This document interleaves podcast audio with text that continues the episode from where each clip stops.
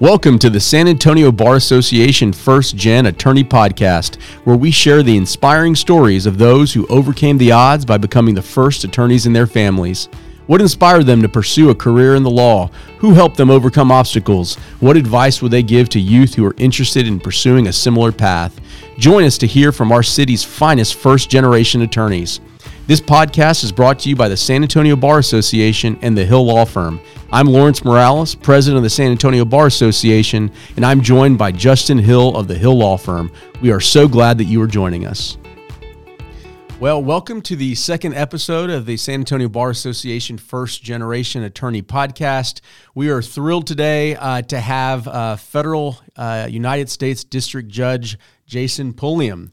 Um, and I'm also joined by my co host, uh, Justin Hill. Judge Pulliam, good morning. Good morning. Good morning. How are y'all today? We are doing great. We are so excited to have you here. Um, you know, for some of the audience that may be younger and may not know your story, uh, we're looking at a former Marine. I guess you're never a, a former Marine, right? Uh, that, that's accurate to say. They could say it that way. But, uh, but uh, grew up in Brooklyn and was uh, somewhat recently um, installed as the first African American uh, judge in the Western District of Texas. Is that right? That's correct. Excellent. And uh, I think what's interesting about your story in particular is you're from New York, isn't that right? From Flatbush section of Brooklyn, New York. so tell us kind of uh, what I, we are hoping that uh, our listeners will understand is you're a kid growing up in New York. I understand with modest means, isn't that right? That's correct too. And just recently installed as the first African American Western District Judge of Texas. Uh, we want to hear that story and kind of how you made one happen from the other. So let's kind of uh, set the scene here. So born in, in what year approximately? 1971, exactly. A long time ago. uh, I was I was sitting at home with my fiance yesterday, thinking, "Gosh, you know, when we look back at when I was born, it's 19." Anything kids today, it's just so foreign to them. And I thought about it to them, it's probably like we thought the 1920s or 1930s. It's so long ago. Amazing, uh, yeah. 1971, Brooklyn, New York. Um, I was actually my first couple of years. We were in the Crown Heights section, and then we moved to Flatbush. My mom, dad, and my brother. So I know that the New York of today is different from the New, uh, New York of the early 1970s. Kind of set the scene of what those who aren't familiar with, you know, Flatbush and kind of what that mm-hmm. looks like. Yeah, so uh, we moved to Flatbush in around 1974. We had a very small house that we, uh, my mom still lives in. My parents got divorced about 1979, 1980. Um, I was about eight or nine years old. Um, Brooklyn, the Flatbush section was uh, kind of diverse at that time. There were more Caucasian families when we moved into the neighborhood. Um, and then around the early 80s, there was the, the, sort of transition in the community. More African American families moved in. When, when we moved there, um, there were maybe two black families. Um, and there weren't bodegas yet. They were just convenience stores. Um, and there was a gentleman named Bob. I never knew his last name, but the gentleman named Bob owned the, the convenience store and was there for many years until the, the makeup of the community changed in the early 1980s. But the Flatbush section was sort of a working class, working poor community. I think my parents would, would qualify as working poor. Um, you know, my, my dad to this day still is a, a building superintendent. And for folks who don't know what that is, um, we don't have central air in New York or central heating. Um, so for heat, you have to have someone operate a boiler. And so he has to make the boiler function for a very large uh, building, you know, six, ten stories. Um, he fixes everything from refrigerators, stoves, um, you know, window air conditioning units, minor electrical issues, plumbing issues. So that was his job. And my mom worked 33 years for the city daycare center. Okay. Um, and so that's kind of the, the backdrop there. Um, in the 70s, um, I was so young then, but I, I, remember my older brother and I, my brother's two and a half years older than I am. Um, you know, we we were able to just go outside and play all day, and, and that wasn't a very big issue. Um, but by the time the early 80s rolled around, um, crime had become more rampant, um, and the, the, situation got definitely much much tougher. Got it. And you're going to public schools at this time, or what going schools did public you go to? School. Yeah, I went to all public schools. Uh, actually, from uh, first grade all the way through law school. I've never been to any sort of private institution. Um, So yeah, I'm going to the local public school. I, I, I walked three blocks to the, the elementary school, um, and I had to do that very early on by myself. Um, so I would walk with a huge backpack. My backpack was probably bigger than I was. So my kids look like too. Right yeah, yeah. So it's, I'm sure looking back it was hilarious. Um, and so right across the street from the elementary school was a very large public housing development. We call them projects. Um, it's called the Vanderveer Projects, and it was one of the toughest projects in, in New York. And so a lot of the kids from uh, the projects, the Vanderveer Projects, went to my elementary school, and they they divided elementary school up just pro- probably because of the sheer size of the, the area. We had first through third grade in an annex building, and then fourth through six in what we call the main building, and they were about two blocks apart. Um, and so I went to those two schools, PS 269, Public School 269, um, on Nostrand Avenue in Newkirk in, in Brooklyn, New York. If anybody from Brooklyn is listening, that's where that's where I was. Um, so I went there first grade through sixth grade. Um, and my brother, like I said, is two years, two and a half years older, so he was always kind of moving on as I was getting um, moving on in school. So if I'm in first grade, he's in third grade. Right. by the, so by the time I got to third grade, he was already in that main building. So we were always separated a little bit. Um, so, but he would kind of set the stage so that people, at least who knew I knew who I was. Um, so I, I avoided a lot of meetings just because of that. That oh, you're Charlie's little brother. Yeah, But otherwise, is it a rough neighborhood? It's a very rough neighborhood. Um, and so, uh, you know, you get into your fair share of fights just because. Um, you can, I, I have a vivid memory. Um, and I was a little bit older. I was in, jun- we called it junior high school. We didn't have middle school. We didn't go six, seven, eight. We went seven, eight, nine. Got it. Huh. Um, and then high school could be, you could go at ninth grade, but I went 10, 11, 12. Um, but coming home on a bus, and buses are incredibly crowded. I had to take the bus to school, to junior high school Talking about a public bus, not public like a school right? bus. Right, right, not like a school bus. You had you had a little bus pass, and you had to pay a nickel. You had to pay a portion of the fare, um, and you, you're on a public bus. It's always crowded, um, and I accidentally stepped on this guy's shoes. He had a beautiful pair of like white tennis shoes. An adult? and, uh, an older student. Okay. I think he was in high school though. And I didn't know I stepped on his foot. We're on a bus. and he goes, You killed my dog.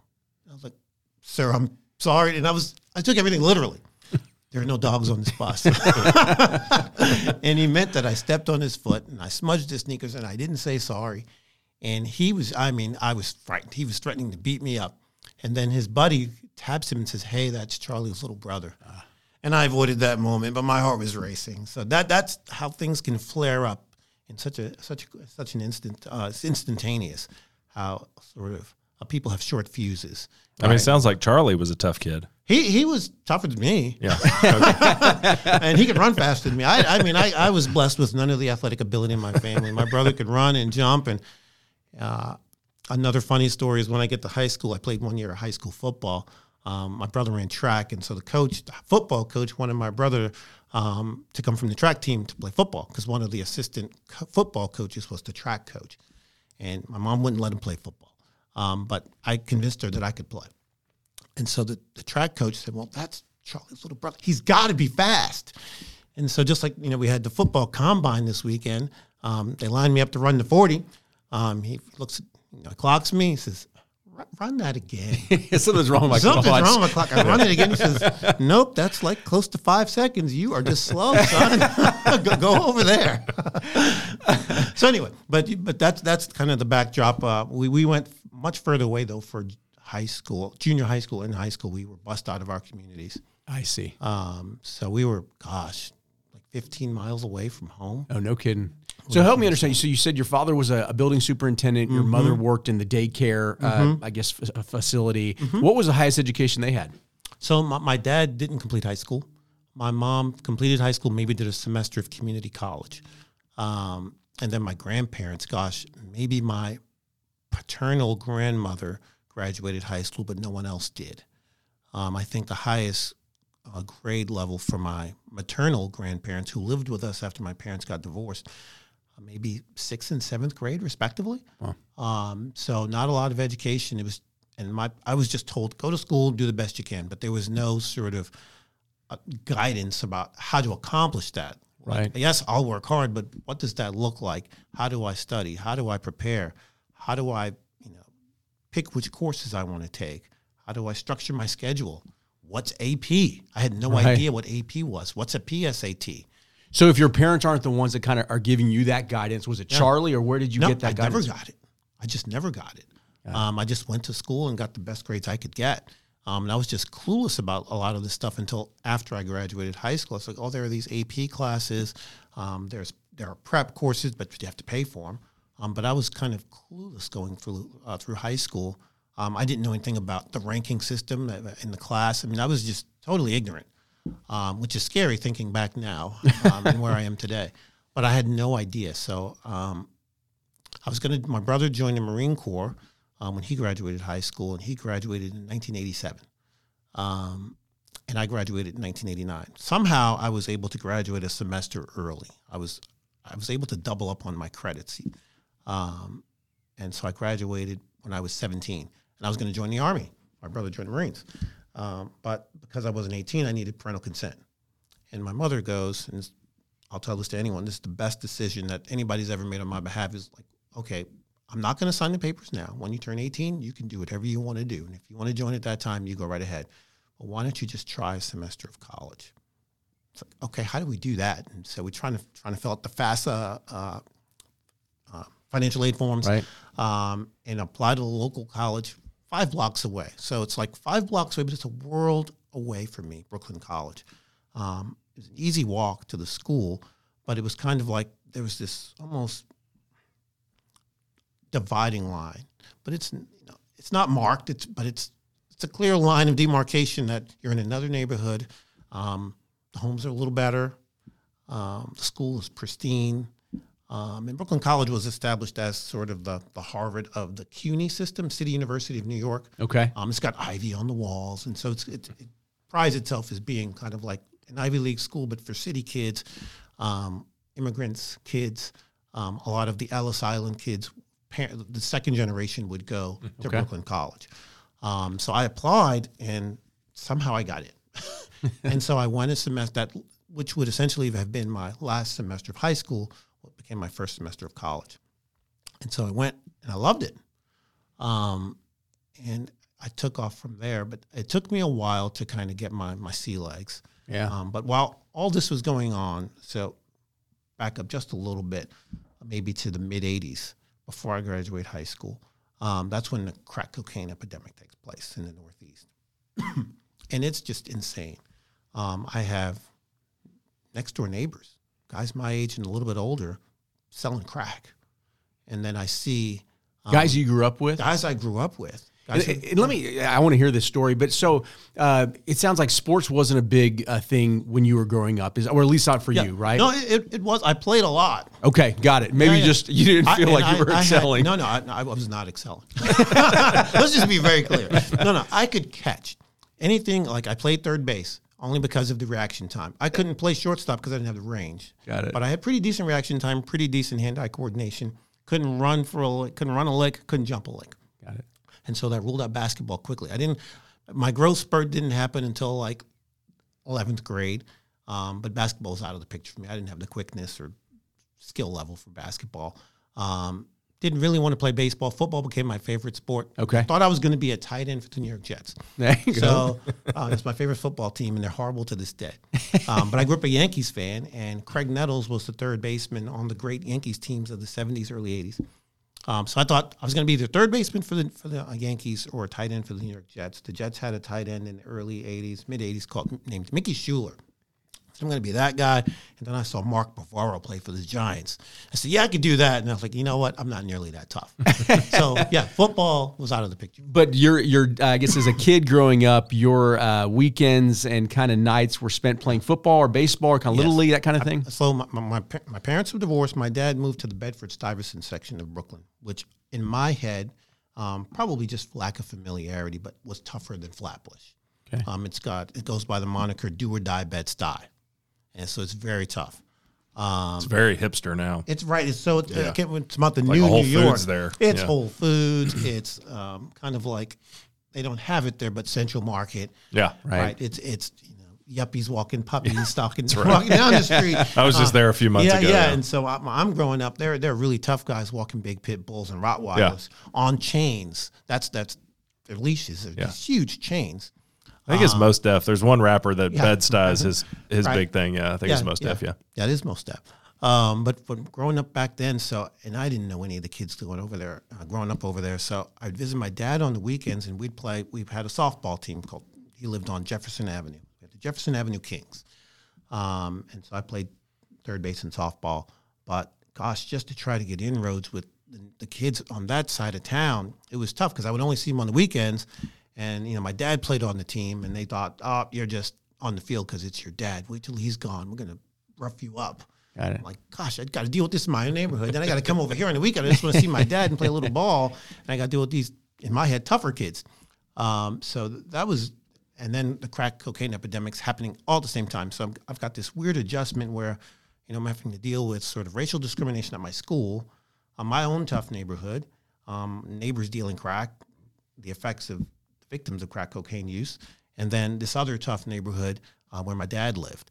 And I just want to be a kid Right. you know and i'm kind of like i'm growing up in brooklyn i'm, I'm not as naive as leave it to beaver um, or more updated version carlton on the fresh prince of bel air um, but you know i'm not i'm not a tough guy so i'm, I'm kind of just a normal trying to be a normal kid in very tough circumstances um, my brother had much more street knowledge and he was much more savvy than i was and he was aware of things and I mean, he would tell me like, "Hey, they're dealing crack over there," and I'd, you know, blurt out, Do "You mean they're dealing crack cocaine?" and I'm like, dumbfounded. So I'm, I'm that kid. Got it. Were you starting to sort of from the outside see the interaction of your neighborhood and the justice system at this point with the crack cocaine ec- epidemic? A little, uh, very little. I would know that kids would just disappear from the block, Huh. and I would hear things about for some of the older guys, Rikers Island, and I would hear about some of the younger kids, and again, just my ignorance, a place called Spofford's, um, and I was like, you know, they would disappear and come back, and I'm like, where were you? And he's like, I was at Spofford's. It's and I- it's a juvenile facility, I think, in the Bronx. Um, but I didn't know at the time. I thought it was some fancy middle school. So again, my, my just complete, I was completely naive. I was like, well, I want to go to Spofford's too. Yeah, that sounds great. right, sounds Yeah. great. You get to go away. You get Do they to have a football different- team? Right, they have a football team. Maybe I can make that one. Um, and then there we go. No, and everybody, even if they're like a year older than you and you're taller than them, everybody called you Shorty. And so we go, no, Shorty, you don't, you don't want to go to Spofford. And then I learned later on it was a juvenile facility. It was a very tough place, and I, I wanted no parts of it. Right. So yeah, we would have kids just just vanish from the block, um, and then just reappear. Um, but so no, I didn't. I didn't see per se what, what you're referencing um, about any differences. Um, I mean, I, I saw that for the kids who were dealing drugs, there were lots of uh, the police presence was greater, um, but I didn't see any sort of. Uh, from my perspective, at 13, I didn't see that. Sure. Just, just criminal justice system issues. Yeah, and even so, I mean, I think one of the you know historical issues we've heard about in New York is like you know racial profiling and that kind of issues. Is that something you encountered at all, or not so much? And not so much me my, my brother um, i had my i had a few encounters later um, in my mid-20s um, but not so much there. I and it wasn't the racial issues i encountered were less with the police and more with kids that i went to school with. Um, so in junior high school i went to cunningham junior high school and it was viewed as a very good school.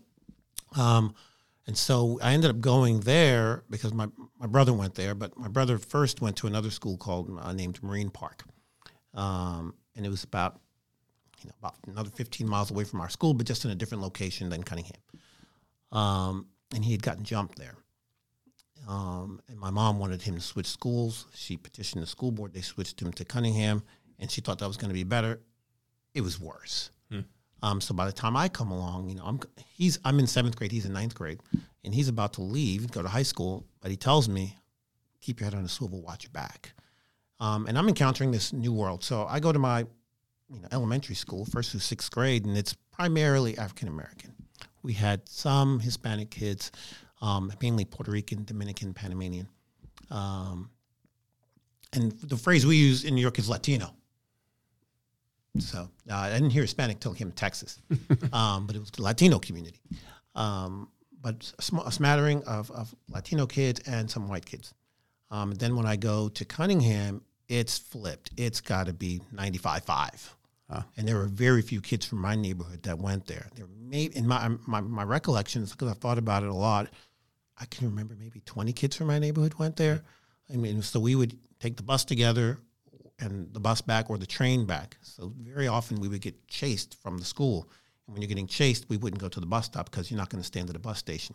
So we tried to find some protection, and that was the train station. So if we could just make it to the train station, which was a good, gosh, half mile away, um, and that's a full sprint because I mean there were bats, sticks, pipes waiting for us after school, and it was you know No kidding. yeah. So I'm, I'm running, and I'm s- I'm the slowest kid in my neighborhood. Jeez. Um, but I was Carl Lewis on those days. There was something something about fear makes you very fast. Fair enough. So I never got left behind on those days. What was the makeup of Cunningham? I was about 95.5, white to black. Oh, okay. With some kids from Coney Island, some, some Latino kids from Coney Okay. Island. A lot of lot of Puerto Rican uh, kids. What neighborhood was Cunningham in? Cunningham, I mean, it's hard to say. It's there's a, there's a, a main road called Kings Highway um, and Ocean Avenue, and it's near there. Um, it's actually near where I went to high school, Madison High School, a few years later. Um, but not as far out as Coney Island or Sheepshead Bay, but a good distance away from. I'm, I'm mentioning these names like y'all know them, but it's it's it's far enough away from my house where you couldn't just walk home. Gotcha. Um, it, so there was it was a good ways till you could felt safe if you were running. I mean, there were some days where you just ran past the train station and just kept running until you reached a point in the community where you felt like, okay, there's enough of a diverse mix here where I'm okay. They're not going to come this far down. Right. So you're talking about, you know, it's, at some point as you're getting a little bit older, the, the crack cocaine, um, you know, pandemic is, is emerging in New York. You know, what is it that influenced you to say, yeah, that's not for me. I'm going to be doing uh, something else. Yeah, I just I was never interested. I was just I was just trying to be a good kid. I was a simple kid. I, I loved sports. Um, I loved watching sports. Um, Saturday afternoon kung fu flicks. That was me. I'm just a just I'm really Carlton Banks from Fresh Prince of Bel Air in Brooklyn, which is not a good thing to be.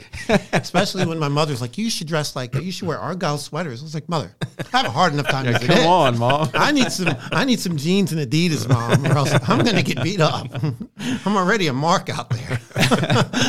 So when your when your parents get divorced, how old are you ballpark? I was about nine. Okay. And but it sounds like your dad's still very much a part of your life. Yes, yes, Okay. very much so. So from like a male influence standpoint, your brother, your your father are still very much there. Yeah. Maybe sports coaches, that kind of thing. That's right. Yep. Okay. And I, I was kind of the youngest of the the, the men, the boys in the, in the family. I've had cousins in Queens, um, and they were all older. They were, gosh, good eight, nine years older.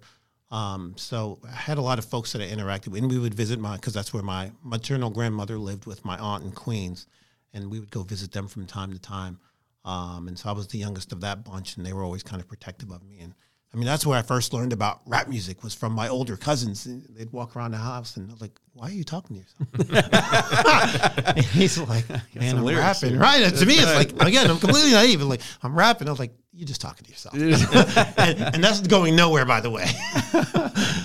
So you know, I think you know one of the benefits you know I had. My, my father is first generation attorney, Mm-hmm. uh, and and you know me and my sister and my father. But growing up, uh, there was never. Uh, that I wasn't going to go to college. Right. Mm-hmm. Uh, for my sister too, it was just like, what college am I going to go to? And, and that's nice because my mindset was like, okay, I got to do now uh, things so I can have those options later. Mm-hmm. But it sounds like growing up, it wasn't a, a foregone conclusion that you're going to college. No, it was, gosh, we had this sort of, I don't want to say it's traditional, but it's conventional enough of a mindset that the way to get to the middle class is to get a civil servant's job. And so I was told, you know, graduate high school, and this is before I made my Army college decision at that point in my life.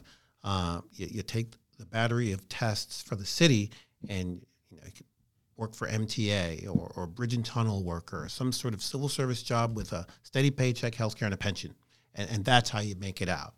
Um, and that was my family's mindset um, until I said, Mom, I don't think that's for me. And we had discussions about that. And I mean, essentially, though, the, the Army is the same kind of pathway. That's Sure. another gateway or pathway to the middle class.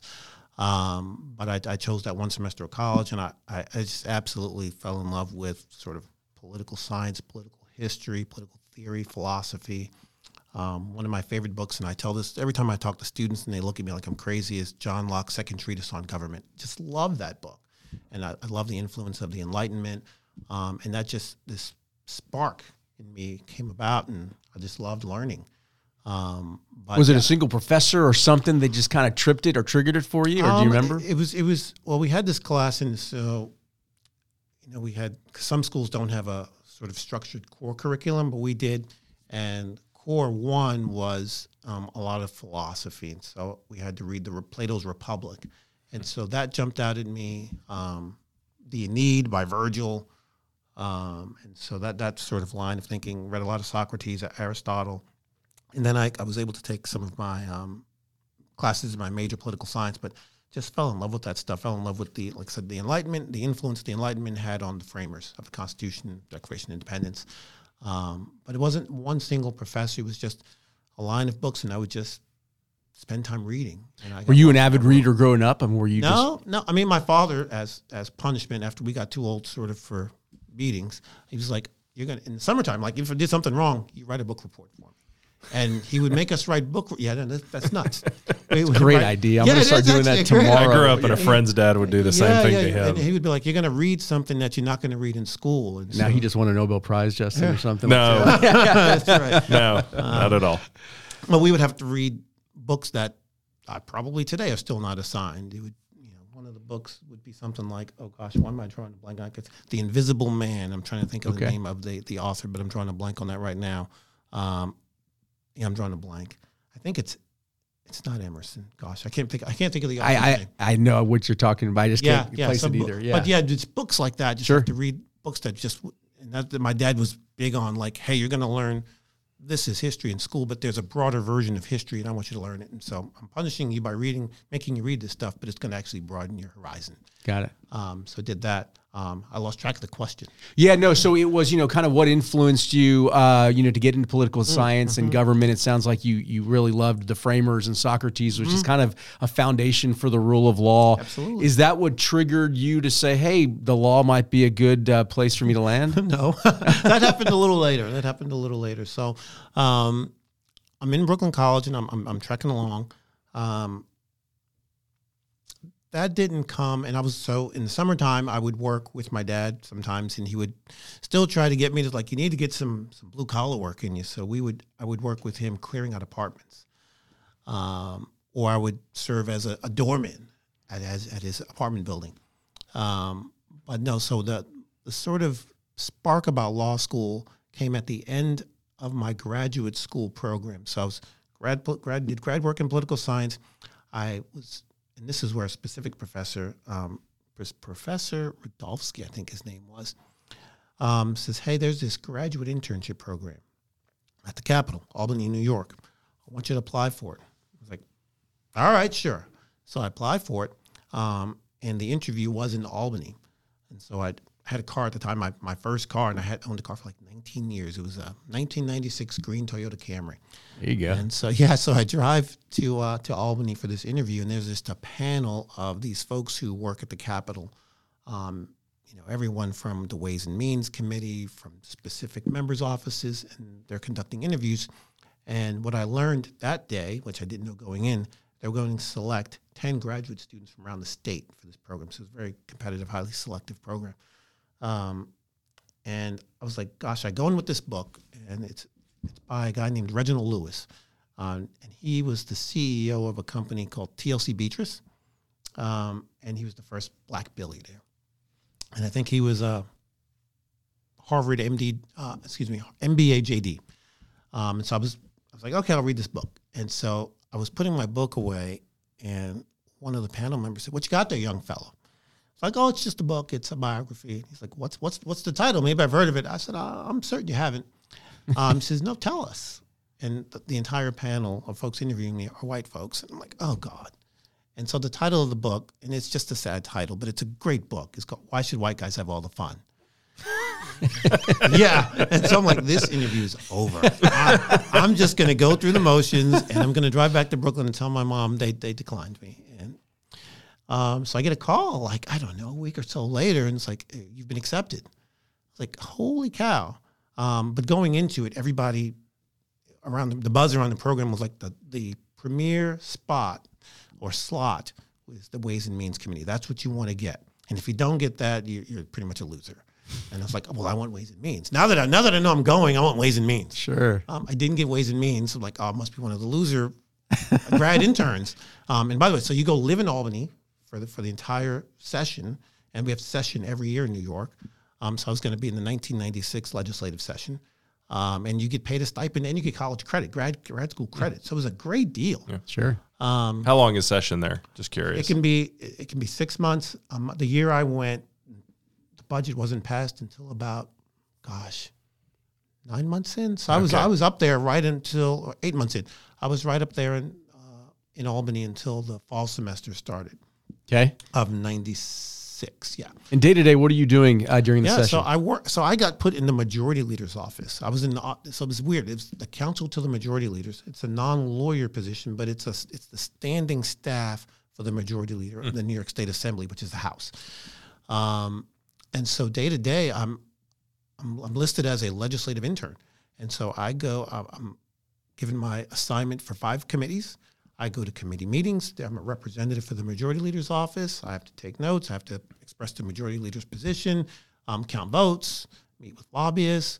Um, so it was very cool. That sounds Um, great, yeah. Yeah, no, it was a great, and I you write some policy papers. I got to make presentation to members.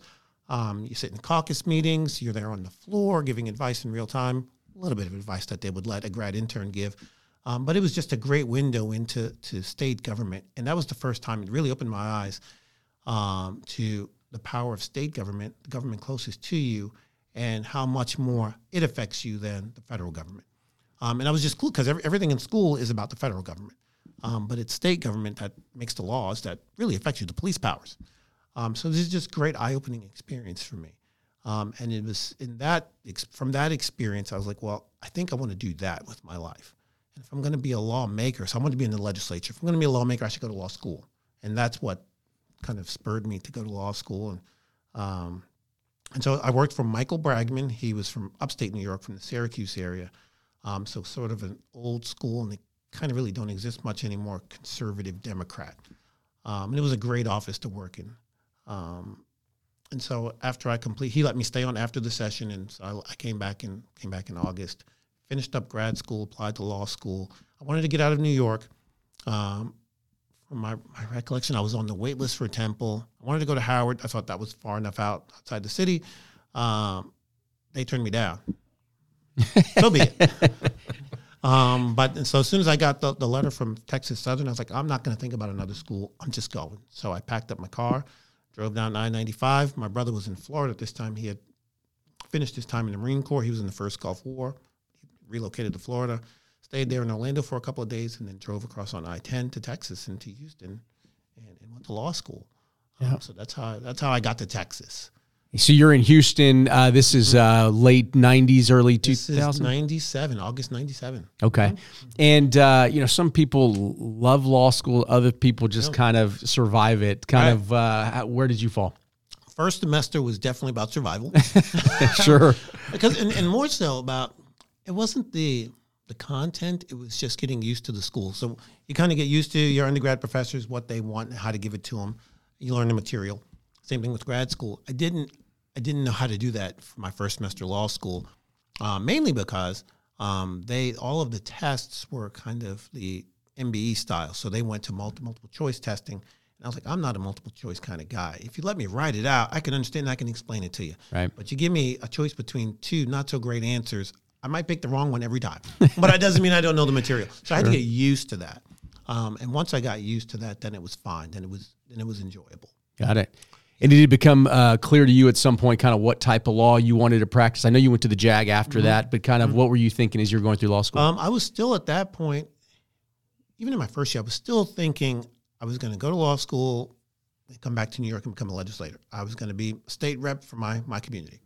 Um, but then there was a retired Marine major in my section, um, and he asked me, he says, Do "You ever think about um, JAG?" And I was like, what, "Tom Cruise or or the TV?" Because at that time there was also a hot TV show called JAG, That's right. and all he did was fly planes. And I was like, "No, I don't want to fly a plane."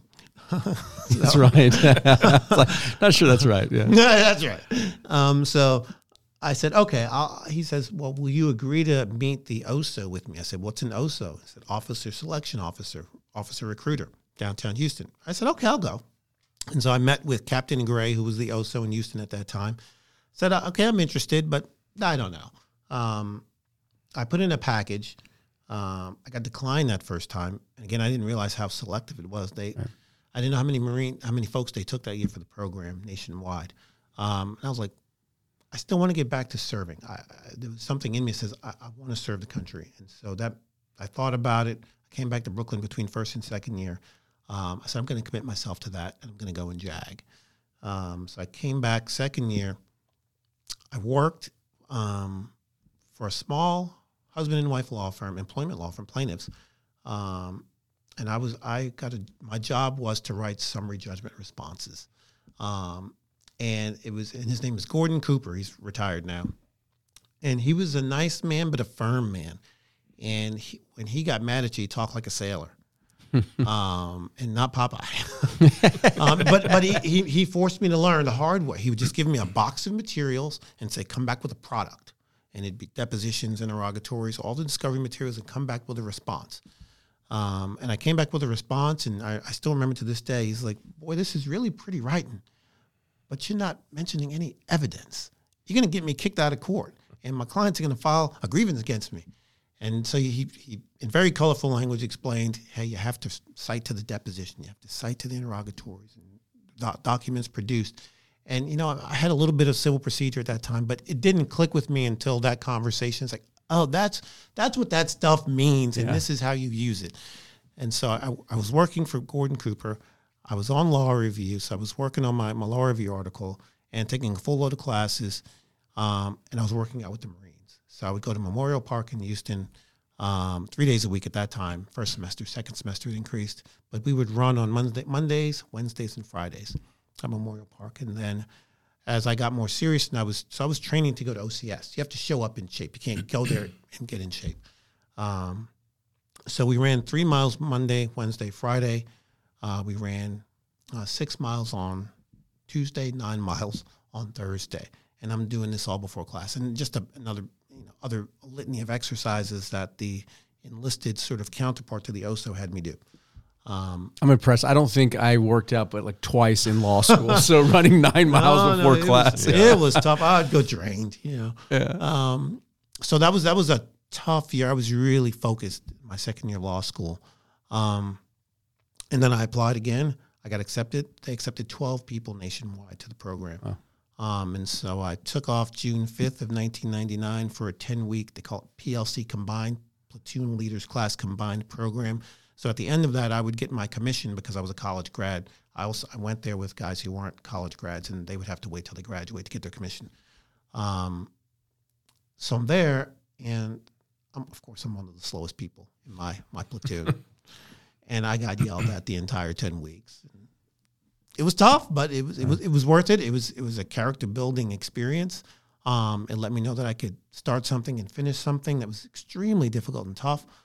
Um, yeah, it was it was a tough time, but it was good for me. Um, but it didn't. I think the, key for me in terms of the law, going through that experience, it forced me to make decisions faster. Uh, because they would always put us in these, I think they, they call tactical decision games, TDGs. And they, so you have a, an objective you have to achieve. And no matter what you do, people are going to die. So you have to make decisions. And the slower you are in making a decision, the more people that die. And so I got used to getting, you know, to thinking faster, making decisions faster.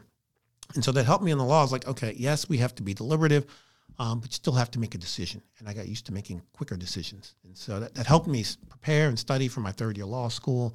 Um, finished law school, took the Texas bar exam in July 2000 at the old Astrodome, um, and then went on active duty the following year. I had to go, so I had to go, my office, my OCS class was in Quantico. Um, what my OSO didn't tell me, my OSO changed by, by, by the way. So was uh, Captain Jesse Mendez at the time, and he's from San Antonio. And I, I ran into him at the store last year. Um, he went to A and M, and I said, "Well, what's this follow-on school you keep talking about? It's called the Basic School."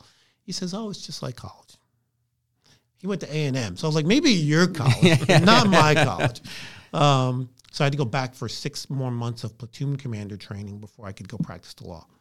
Um, so I go back to Quantico. I do that. So it's like two weeks of classroom training, two weeks practical application in the field, and you do that in tandem until six months is up. Um, and then I went to Naval Justice School in Newport, Rhode Island. We go to sort of UCMJ school with the Navy and the Coast Guard. So all the naval forces go together. We don't have our own JAG school. And we don't have technically a JAG corps in the Marines because all of us are Marines and uh, fire, I mean, not firefighters, trigger pullers um, by training. So we're all infantrymen. Um, so, and, and, that's interesting because I, I, guess for some people who may not know kind of what JAG does, I mean, you're essentially mm-hmm. a lawyer within the military justice mm-hmm. system, right? Mm-hmm. But I mean, it sounds to me that you're every bit of a Marine and are prepared right. and trained to go to mm-hmm. war if necessary. Is that right? Yes. Yes. I mean, I went through and live fire exercises at the basic school, and so you, you're you're training at night with tracer rounds, and those light up, and you have to stay in your lane, or else a live round's going to hit you. Um, so you're doing these, we call them maneuver warfare exercises at night, and you can hear those bullets whizzing by your head. Um, and you have, and they, they, they, sort of give you this saying, um, I'm up, they see me, I'm down. That's how long you should be up before you would get shot by the enemy. And you have to, so they, they simulate fire coming at you, but there's live rounds going past you from your fellow Marines. Um, and you have to do this run for like 300 yards, full tactical gear. And you have to hope that everybody's shooting straight. Jeez. and so it was wonderful. Um, but yeah, so I go to Naval Justice School, and then I get stationed at Camp Lejeune in North Carolina, and I'm a so they, as the Marine said, you're you're a Marine, but we let you play lawyer, and so you're a, you're you're assigned as a judge advocate, um, and so I get assigned to the defense shop. So I'm a criminal defense lawyer my first four years. Um, I do criminal defense and legal assistance, so everything civil but I can't represent the Marines, we say out in town, because I'm not a North Carolina lawyer. But I can give them advice on anything from, um, and Marines, young, young, especially the young men, are notorious for getting paid on Friday and they're broke on Monday. And they would, at that time, it was like before Fast and the Furious, but it was very much like that. They would take these souped up Honda Civics and get rims that were much more in value than the car. Um, so they'd go into debt from these local shops that would put rims on their cars and they get into these horrible contracts with serious interest rates. And then they would come to us and we'd try to have to get them out of it. And, right. And so that was legal assistance. It could have been cell phone contracts. We could give them divorce advice, but we couldn't represent them in the divorce matter. We could help them reach a settlement though, and it would be mm. binding. So we could do that. So I did a, a, smattering of that, but my main job was as a criminal defense lawyer. And are you trying cases in um, the uh, in the I guess martial law, right? Yeah, martial yeah, court martial, court martial, yeah, court martials. Um, so we it's, it's, all criminal cases, um, and in the military system, there's not a we don't have a district attorney, so charges are initiated by the commander for the unit. Hmm. So if a marine there's an allegation that a marine did something wrong, the commander would initiate charges, send it to the trial shop, the prosecution shop. Uh, so we did have prosecutors, but just not a DA that and there was no indictment process technically. Uh, for misdemeanor charges, no. The commander just initiated charges. The prosecutor decided, okay, yep, let's go forward with that. Uh, for felony charges, we had an Article 32 system, which was kind of like um, a grand jury system. I think it's actually a little bit better. Um, instead of a panel of grand jurors, it's uh, another JAG lawyer sits and hears evidence and makes a probable cause determination. So I thought that was actually pretty cool that you had someone trained in law making a probable cause determination um, for our felony cases. And so that was very cool. But um, I tried 12 cases first chair. I'm in my first four years. Um, and then all of our pleas. Um, these are bench trials or jury trials? Both. Or both. They're okay. both. Yeah, they're both. But the jurors are active duty? The, the jurors are active duty. They come from the command, the same command as the Marine charged with violating the offense. And the commander picks the panel. The panel or the jury? The panel. How many ends on a panel?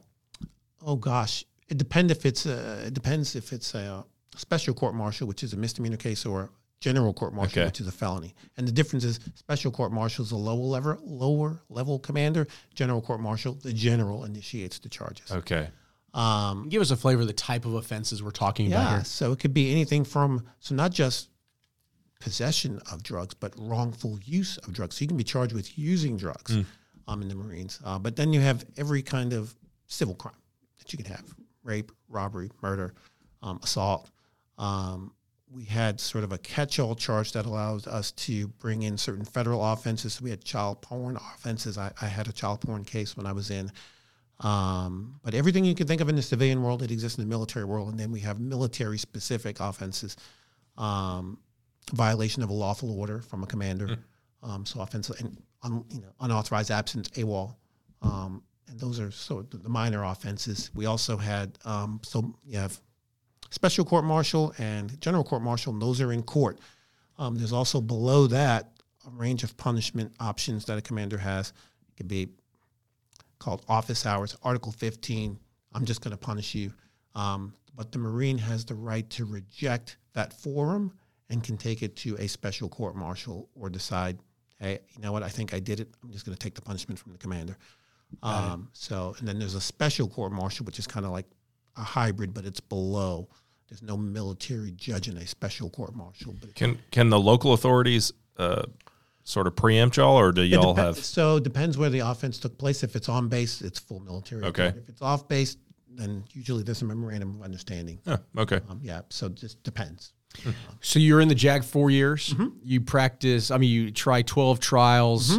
Uh, it's time to get out. I mean, just you know, for those who are not lawyers, right? In Mm-hmm. the civil private practice, to try twelve cases in four years, unless you're a district attorney uh, or assistant district attorney, is just unheard of. It's So- pretty rare. Yeah. So you not not only that, but you have civil experience, kind of you know doing this counseling role. You also Mm-hmm. have essentially criminal defense experience. Uh, when do you get out of the JAG? I get out in 2004. Um, I had to decide what I was going to do.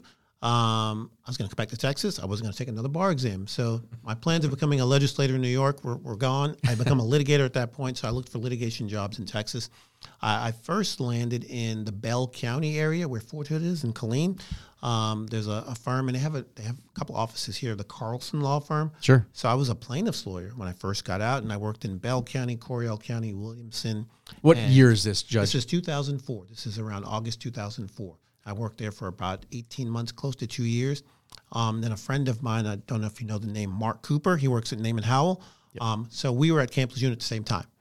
Um, he was a little bit before me, so he got out before I did, and he had a job at Ball and Weed, and so we stayed in contact with one another. He says, "Hey, we have an opening here at Ball and Weed. There's a lawyer here named Bill Ford who's looking for another associate. Would you like to apply?" I said, "Sure. Send me a resume." So I meet Bill Ford. I have an interview, hit it off. I'm in San Antonio in early 2006 and been here ever since. So just to think about kind of anything is possible. So before 2006, really you had no ties to San Antonio, correct? and there's only, well, I guess there's four or five, uh, you know, district judges in the Western District of Texas. Very selective, coveted positions. So to go from 2006 not having any connections to San Antonio to being one of our Western District judges in San Antonio, it's pretty cool. It's, yeah, it's, it's, it's a crazy story. Uh, I, I remember reading Colin Powell's book, um, and he had just all these amazing events happen in his life and people he would run into who had just a tremendous impact. So I'm at Bill Ford's office, and I have this case, um, and it has this overlap with criminal law. And Bill Ford says, "Well, let's call Roy Barrera." And that's how I meet Roy Barrera, working on this crazy civil case where this is junior or junior? Junior, Junior, Roy Barrera Jr., and we got this crazy civil case, and the DA is looking at this guy for uh, for insurance fraud, because my guy sold. He was the middleman in an insur- RV insurance business, and so he would, you know, work with the local salesmen from around the state, collect the policies. He gets a, a cut, and then he sends it on to different insurers based upon the needs of the folks in their RV concerns. Um, and they thought he was taking money off the top improperly because he did have a legal cut. Um, and so I'm, I mean, Roy Barrera Jr. And so we, we work on this case. We And he's Republican, a Bexar County Republican chairman at that yes, point. yes. Yes. And so um, we settled the case successfully for um, the client, and charges are never brought criminally. We convinced them that there's no case there. Um, and then uh, Richard Price, at that time, he was former district judge because he had been appointed, I think, by Governor Perry, and I think maybe he lost in 2006. And then he was a mediator, and he was officing, uh, you- getting had office space at Bill Ford's office at Ball and Weed, and so that's how I met Richard Price. And because it saved my client's money, and he was good for both sides in mediation, I used him as my mediator, and I had I saved costs too because I didn't have to get separate office space because we just used our offices. Um, so I, I had a number of cases with him, and he saw me in the hallway one day, and he says, "Hey, Tim Johnson for County Court Five is going to step down. Um, you should think about running." I said, "You're absolutely crazy. if I'm going to be anything in government, it's going to be a legislator. Legislator. So maybe I'll run for the Texas House one day, but I got a job. I got." I got, I don't have time for thinking about being a judge, and nobody's going to listen to me anyway. So that's a bad idea, sir. I don't know what you think you're seeing. and so we, we talk. He convinces me that I should think it over. I, I think it over, and I ultimately decide because um, Tim Johnson stepped down way in advance of that election, like in t- 2009. So the county commissioners would appoint. Right. Um, so I go to the county commissioners. Um, I meet Kevin Wolff at the time. He's my county commissioner. He says, I'll support you, but you're not going to get the appointment, but you just need to get your name out there. I asked Roy to, to work on my campaign with me. He did. Um, and so that's how that kicked off. I ran for the 2010 general election for County Court 5. Somehow I win. I worked my tail off going around Bexar County trying to meet everyone. Um, and then I became a county court judge. My first week, I had three uh, jury trials. Mm. Um, I think I think some of the local criminal defense lawyers wanted to test the new judge because, in their minds, I was just a civil guy. They like kind of wrote off my sure. my military criminal defense experience. I said, no, guys, I've got some criminal defense experience. Um, and I did criminal defense work at the Carlson Law Firm. So I did plaintiff mm. civil stuff and then criminal defense in those counties. Um, so I've still had some Texas criminal defense experience too. Um, Let me stop you for a second. So, yeah. if, if, we have lawyers that are interested in making the jump, uh, either to politics or to the bench, so you call Commissioner Wolff, and and what's that call? Is it, hey, I want to be a judge, or kind of walk me yeah, through that? No, so I, funny story is, uh, I heard I heard a story because John Cornyn came from Ball and Weed, and he was a state district court judge before he went on to the Texas Supreme Court and Attorney General and become a senator. Um, I heard a story that he walked into Red McCombs' office with his best suit on and said, "I'm going to be a district court judge." So I said, I'm, going to try in my own way to duplicate that. I put on my best suit and my, uh, you know, my American uh, flag lapel pin and go down to the Republican Party, Bexar County office and walk in and they go, who are you? I said, I'm Jason Pulliam. I want to be a county court of law judge. And they're like, okay. I said, I want to meet the chairman. Um, and so Roy wasn't the chairman at that time. I, I, I can't. It was Richard Langlois. That's right. Became the chairman at, at that time, but Roy had maybe just rolled off. Um, so I met him, and he was like, "Who are you, kid?" Fine, you we'll put put your name on the ballot. But um, I talked I had talked with Kevin Wolff at that point, so I I can't remember if I called him or somebody called on my behalf. Maybe it was Roy that called on my behalf. I meet Kevin Wolff. He says, "Okay, I'll support you," and you know, good for him helping me out. He kind of, to the extent he could, cleared the pathway for me having a primary challenger. Because um, just in context, this is the first midterm election for the Obama administration. And the Tea Party's swelling up nationally. So there, there's some idea that there could be a wave election for Republicans. Um, so a lot of folks were trying to get in to win the Republican primary, thinking if I could just get through the primary, I could win the general. Um, but to the extent they could, they cleared the pathway. So I didn't have a primary challenger for County Court 5, win the nomination, and I was able to run. Um, but I had a Democratic challenger and um, a Libertarian challenger that year. So my margin of victory was very narrow for that election. Win's a win. Uh, win's a win, but it was a sliver. let me tell you. Um, so, but I, I, am on County Court Five. Um, my, goals are try all the cases, move the docket, and I made an agreement with Judge Peeples, who was at the time the um, administrative judge for the Fourth Judicial District. I said I'd like the County Court at Law um, number five can hear civil cases as well. It's not restricted statutorily to just your criminal cases. I'd like to do that. He says, okay. My my only condition is it can never interfere with your, with your criminal docket. I said, okay, sir. So I took about six months. I cleared the criminal docket as best I could. And I went back to him. He says, yes, I'll grant you the authority that I have to hear civil cases. So I could hear civil cases from uh, county courts three and 10, which are the civil only county courts of law, as well as presiding. I didn't have jurisdiction to try um, presiding district presiding cases, yeah. but I could hear motions for summary judgment, challenges to expert, all those. Well, I mean, you're essentially asking to double your work. Correct. Right? Why? Right. Why? Why would you do that? Um, I enjoyed it. I enjoyed it, and, and it just, I mean, not that I was looking towards the future, but I wanted to keep my mind fresh on civil law. Um, I found it fascinating, uh, and so I wanted to hear those cases, and that was one of the promises I made during the campaign too. I said, "Well, I can I can give you two judges in one. Got it. Um, you're not restricted if you vote for me." Yeah. Um, and that was one of the distinctions I tried to draw in that race. And so I wanted to fulfill that promise. Win 2014, And at the end of the 2014 election, so there was Catherine Stone stepped down of the fourth court. Right. Sandee Bryan Marion's running for chief. She wins, and so that creates that vacancy on the fourth court. So right after my win, I had some folks coming to talk to me about you should put in for that vacancy. I was like, "Are you crazy?" Again, like my Richard Price conversation. Are you crazy? I'm not, I'm not going on that court. Um, I just won this election. I made a promise, and said, no, you really need to consider it. And so I get a call from, um, again, just meet amazing people. Roy Barrera puts me in touch. Roy Barrera Jr. puts me in touch with a man named John Steen Sure. um, and says, "Okay, I can get you an audience with Governor Perry." Okay, so it's, this is a, an event for Governor Perry at John Steen's house. He says he's going to come through that door. He's expecting you to hand him his resume. Just greet him politely and let him get on his way. Don't hold him up. Okay. Perry walks through the door and it's like, oh my God, that's Governor Perry. and I said, here's my resume. You know? and he says, okay, I understand you've got something for me. I said, yes, I do, sir. And he walks on and um, I get a call to come to Austin for the interview. And so you have an interview with the government's appointment secretary, appointments director. Um, and this was the day after Christmas 2014. So December 26, 2014. Gosh, the interview in my head lasted like three hours. And it felt like a deposition. And I violated every rule that I ever tell to my clients going into a deposition. Like if there's dead space, don't fill it in. Only answer a question when it's asked. And he had a great poker face. And so he would ask me a question and I would answer it. And he would look at me like, that all you got? And so I'd fill in the space, and I'm ah. I was like, gosh, I, I blew this interview.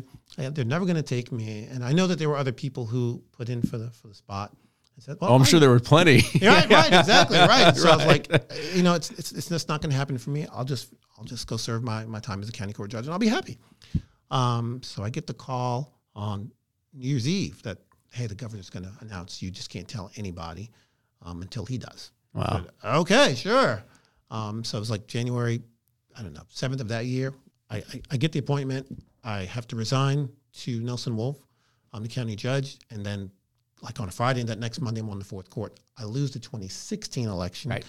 um, and then I uh, I had met David Prichard before then, but I didn't know him very well.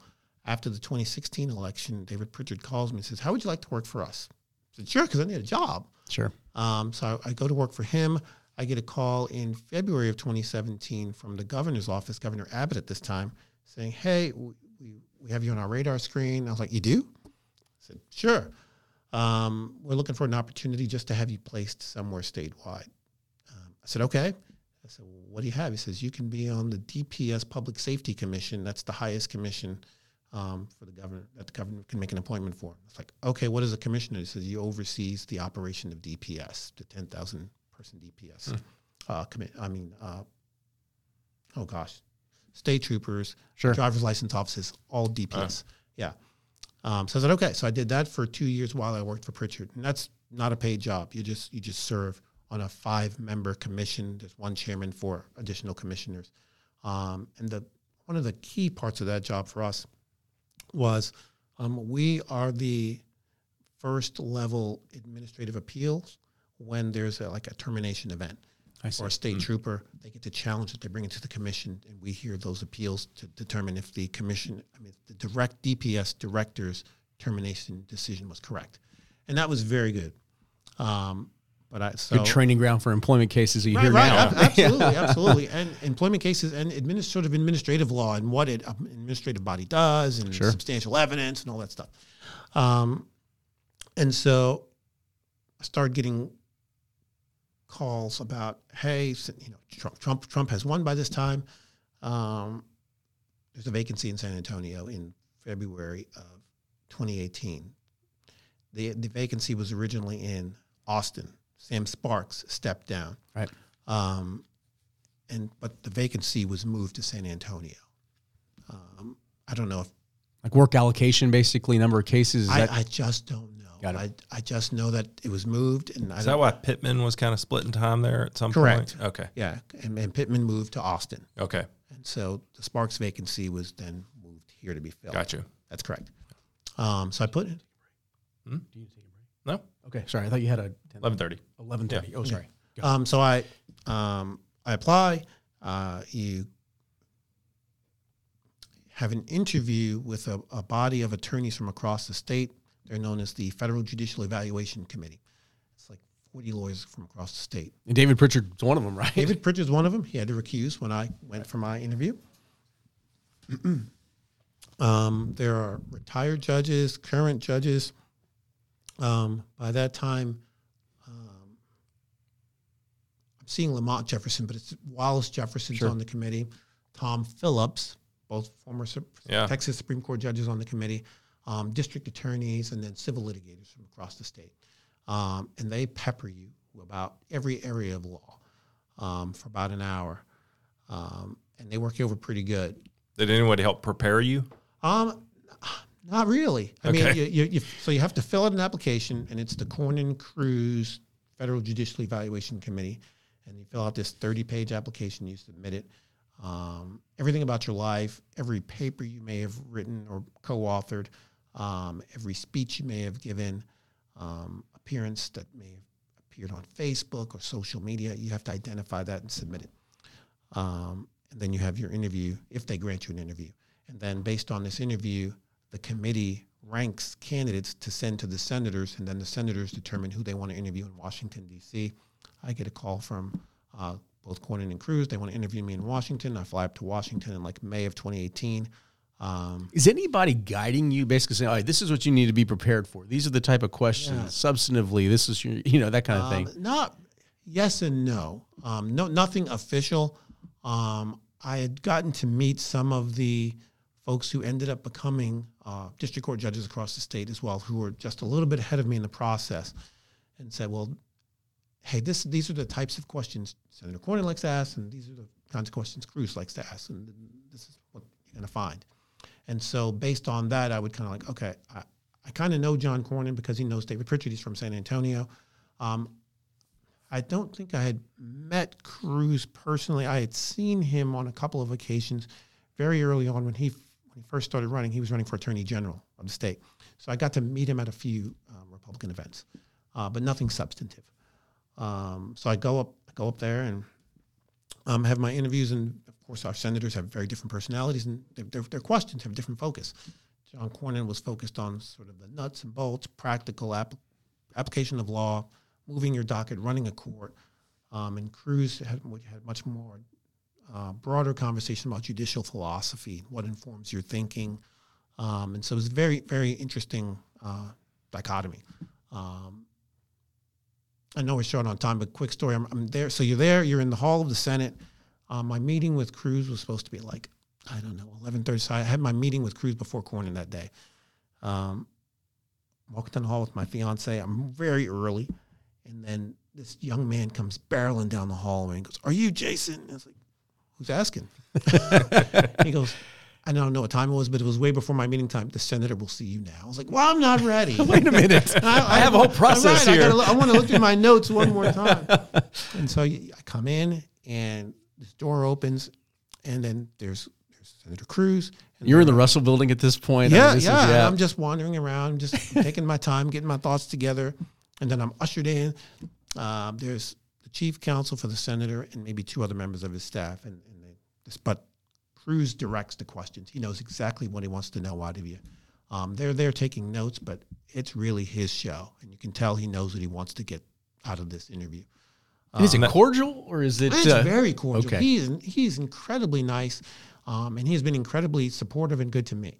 Um, but he just, I mean, literally, his first question was kind of like when where we started was like, how does a kid from Brooklyn come to Texas, and then how do you end up going to the local Republican Party? Tell me about that. Um, and it's just, I've told this story before, so it's not like I'm revealing anything. Is there's a sort of this mural he has, this great portrait of President Reagan above his sofa and I catch it out of the corner of my eye, and I know my audience, and I say, Senator, I, I have this vivid recollection of uh, President Reagan exhibiting great leadership against Muammar Gaddafi, and I'm like, you know, this guy's 11 years old, but I do remember that, and it's like, you know, we had problems with him and um, certain activities he was engaged in, and so I remember the bombing, and it stopped, and that was an indication of great leadership to me. And he nods his head, and I was like, "Oh, this is going to go well." Yeah. well played. well played. I, I, I read the moment right. Um, so, I, so you have your interviews with the senators. You come back, things kind of go dark, and then in like July of twenty, it's still twenty eighteen. Um, I get a call from.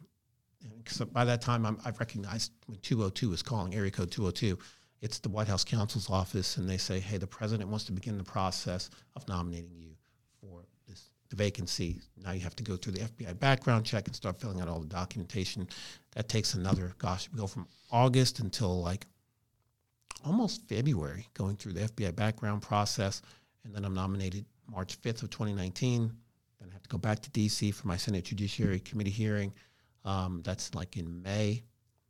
Um, get voted out of committee, um, and then it's July 2019. Senator Cornyn, I think, the way I understand it, reaches out to Senator McConnell, who was the majority leader at that time, to invoke cloture on my nomination. Mm-hmm. All debates cut off, um, and the word was Cornyn wanted to ensure that all of the Texas nominees got confirmed. And so there was a block of people, but most of them were Texas nominees. And then July 31st, got my confirmation vote. Got my commission, which is actually the document that appoints me from the president. On August 5th, Judge Garcia, Chief Judge Garcia swore me in, and I started working August 9th. Wow. wow. Yeah. So let me ask you kind of, and this is a, a reflective question, I hope, but you know, in, in, the law, we have, you know, causation and there's like the but for, right, mm-hmm. test. Like, but for this, this wouldn't have happened. Mm-hmm. Um, have you thought about, because like the, the timeline is extraordinary, right? To have mm-hmm. no ties to Texas in 2006, mm-hmm. to be sitting in uh, Senator Cruz and Senator Cornyn's office, I mean, 10 yeah. to 12 right. years later right. is phenomenal. I mean, that, yeah. that's just it's extraordinary. Yeah. Um, you know, people think politics, well, I've got to know all kinds of people and I need to be mm-hmm. from an area. But I mean, you went from zero right. to literally at the top of the heap there. So, but for what? I mean, what was that kind of, if there was a moment or a few that yeah. you think kind of were so impactful in that journey? I, I definitely think uh, just fortuitous meeting of Roy Barrera Jr., um, him agreeing to work with me, um, Kevin Wolff's support, uh, meeting John Steen and getting his support. Um, and then, gosh, so in preparation for my um, fourth court interview with the appointments director, um, and I don't know how, I can't remember t- right now how it came about. I will later. I had sort of this opportunity to meet with someone who previously served as the appointments director, and mm. I was able to go through a mock interview. Uh, and then I still violated every tenant. what he told me, but I was at least aware. So sure. there were these weird moments where, I, and I don't know how these people come into my life, but I, I meet them. Um, so that's a that's, that was a key moment.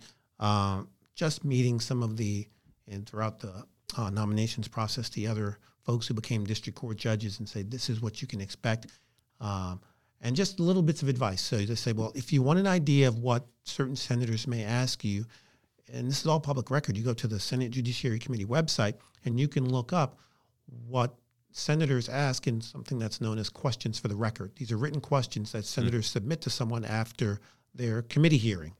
Um, and so you can get to see the questions they ask and the kind of answers that other nominees have given.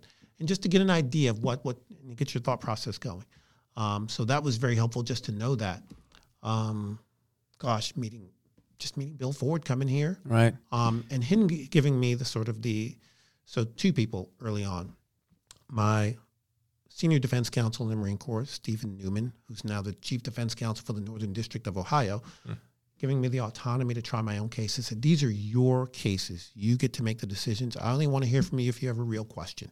And then Bill Ford tells me the same thing. So I get to a chance to, to run with my own cases and, handle them. And I just go to the guy with the gray hair when I need some real advice. Um, but that was super helpful because sure. you know you get you get the sense that hey, these are my cases. The, the engagement and face to face with the client as a young attorney that's key. Which we're losing some of that. Um, so those opportunities. But I mean, I suggest look, um, now that I supervise lawyers, you give uh, younger lawyers everything they're capable of handling, Correct. right? So if you haven't proven yourself, then Sure. you don't get that That's trust, right. That's right. That's right. And I think what, what I kind of glean from this is, you know, I have kids of my own. I always tell them, like, look, you are always being evaluated, right? And you never know when that relationship might be somebody that impacts your life. So you, you work with Roy on this case. Uh, you apparently uh, establish yourself as a trustworthy, incredible attorney. And then from there, it kind of, not just Roy, but every uh, interaction you had with them. Um, so what advice? I mean, so, you know, you have somebody in, that's interested in this path. What would be that nugget or that lesson to them on what to do? Yeah. So uh, two things that come up top of my head is one, what you just said, which is, uh, I, and my phrasing of that is, every day is an interview, and, and treat every opportunity that you have with someone as an interview because you never know. Um, so do your very best. I kind of take it from Dr. King as well. It's like, yeah, you might be a street sweeper today, but you just never know who's watching you. So be the best street sweeper. Don't complain about it. Um, do that job like it's the best job in the world, like it's your top job, um, and people will see it. Um, be true to yourself. Um, and I know that sounds very cliche, but it is so true. Um, I remember trying cases in the Marine Corps. I wasn't going to try to present myself like um, I'm George Patton. Hey, I'm, I'm a Marine lawyer. Yes, I had the same training as you, but gosh, I don't live in the thicket of combat like you do. Um, but I understand it. I understand the culture. Um, and I'm going to present a case to you. I'm just a straight, boring guy. I'm going to write out my script of questions. I, but I wrote out like an entire, I would write out scripts for trials. I would write out my questions. I would write out the prosecutors' proposed questions because I knew they had to meet certain elements. I would write out their objections to my questions, my responses, and then I would object to theirs.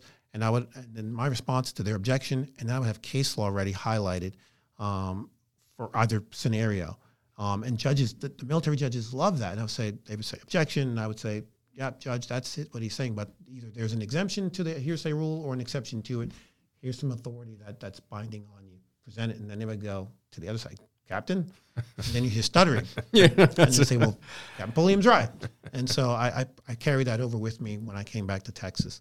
Um, but just having, I, would say for me, it, the, the confidence that you, you get from um, being true to yourself um, and following that, following your gut when you know you're right, even if everybody else tells you you're crazy and you're wrong. Absolutely. Uh, yeah, no, I, I, I remember I was sitting in um, one of our county courts, and I was taking some criminal appointments before I won the county court seat, and there was a lawyer who says, "You're never going to win. You, you were just, I don't know, what do you think you're doing? Just, you, you yeah, you're uh, you're a transplant." And I was like, I was like, okay, great. You're you're, you're one vote, and God bless you. That's right. Um, but I'm not going to listen to you. I'm just going to forward, forward, forward. So I would tell folks that. Um, but gosh, to treat every day like an interview, an, an opportunity to impress somebody. Just do your best, no matter what, and people will see it. People will see the effort. Definitely. Well, Judge, I know you have a busy day. It's been such a pleasure to sit down with you. Thank you for doing this. Thank you on behalf of the San Antonio Bar Association. It has been a real joy. Thank you.